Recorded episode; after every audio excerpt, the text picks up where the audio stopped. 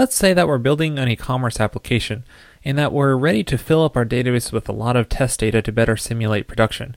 Because normally when we're just building our application in development, we are just adding a couple records in the database to test the functionality. But that's not a very good way to simulate how our application might behave and look in a more production-like environment with a lot of data. One way to do that is just to manually fill in our database records with a lot um, through the web interface. But that's not really ideal, it's a lot of work and so on. So let's try to automate this process. So let's add a new rake task to handle the population of our database. Um, we could do that by adding a file under lib tasks directory. And let's just call it populate.rake. And in here, let's just make a namespace called db. And then we'll uh, give the task a name called populate. And we'll load our Rails environment in here as well so that we have access to all of our models. And I'm also going to just add a little description here um, called erase and fill database. So let's say you want to make a hundred products in your database. So we might do something like this. Or we do product.create 100 times and just fill, fill it with some data. But this is not very efficient. For one thing, it's going to go through all the validations and callbacks and so on in your model, and it's also going to just make data that kind of looks all the same. Instead, we want to randomize it a bit.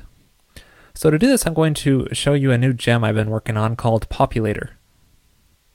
To install the gem, it's really easy. Just run gem install populator. And then we can load up our gem instead of our rake task by just calling require a populator. So the first thing we want to do here is just clear out some existing records in our database. And I'm actually going to work on three different models here. One is called category, and then product, and then person. And for each of these, we'll just call delete all on them to uh, clear them out of the database.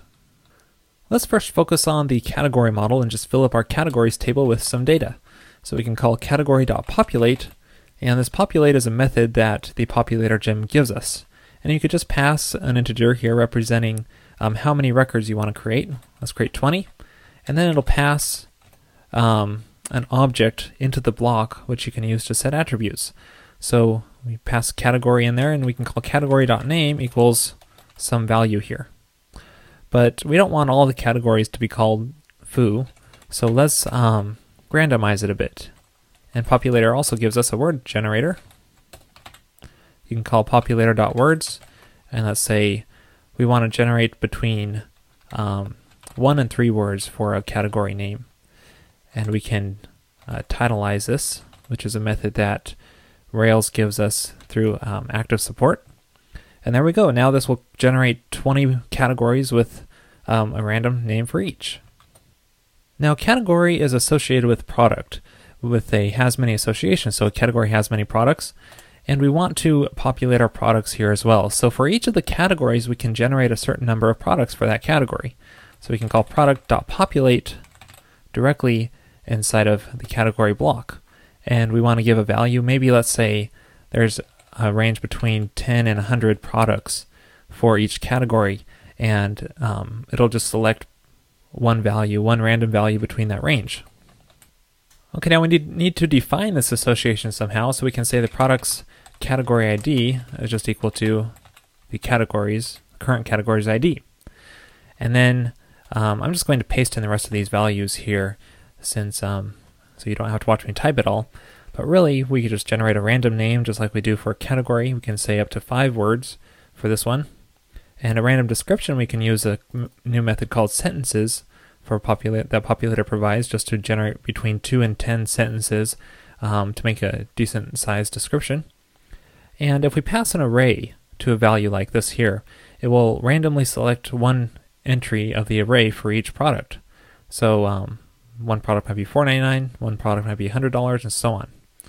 And if we pass a range for the time or any kind of other value, um, it will randomly select a value out of here. So um, here it'll just set the created at time to anywhere from two years to now until now. Next, let's generate um, some people. So go to our person model, populate that with, let's say, 100 people, and we could probably do more, but let's just keep it simple for now. Now, when you're generating people records, it's a little bit more difficult because you need to take into account that an email address will have a certain format, a zip code, and phone numbers have a certain format and look to them, and so on. And for this kind of problem, if we want to randomly generate those values, there's an excellent gem out there called Faker that can do this for us. So we can just run gem install faker to uh, install it. And we'll need to load this gem in here as well. Again, for this I'm just going to paste in some more code here. And as you can see, see the faker gem adds a lot of methods which we can use to generate um, person's name, company, email address, a phone number, uh, a city street, a state and zip code, and so on. Um, a lot of good stuff in there to generate really realistic looking uh, data. Oh, and I just noticed a mistake I made, in here the creation date for the product says two years from now, but that doesn't really make any sense. It really makes more sense to say two years ago until now. So you're probably wondering about that. Okay, so once you're all done with writing the rake task, just run dbpopulate command, and you may want to specify the Rails environment here if you don't want to run in uh, development mode and completely erase your database. This will take just a couple seconds to run, but once it's done, you'll have a database full of uh, data. So let's try reloading this page and see how it works. Well, it looks like our products are filled now. We have a lot of products and um, random prices, random names, random categories. The release date, the creation date is random as well. It's just that we're sorting by recent products first, so it just so happens that um, they're closer to today's date. But looks like it's working. Now let's check out the people and uh, see what those look like. As you can see, our pretty realistic data here. We got the person's name, email address, a company name, and address, phone number, and so on. So, um, pretty cool how the Faker Gem generates all this realistic, accurate looking data. And that's it for this episode. I hope you found it helpful, and go fill up your database. If you enjoyed this episode, you might be interested in my latest episode in the Everyday Active Record series that I'm doing with the Pragmatic Programmers. You can find it at pragmatic.tv. Uh, this one is on optimizing database queries, and it's just $5. And um, really, it includes not only showing you how to populate a database, but also you doing that in the staging environment, benchmarking, and optimizing your queries on the database. So, check that out if it looks like it interests you. This episode is sponsored in part by GitHub.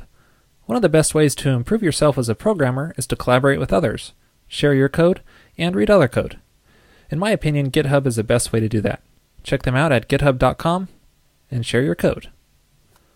Also sponsored by Pragmatic Screencasts. They offer high quality screencasts on a variety of subjects, including Ruby and Rails. Check them out at pragmatic.tv.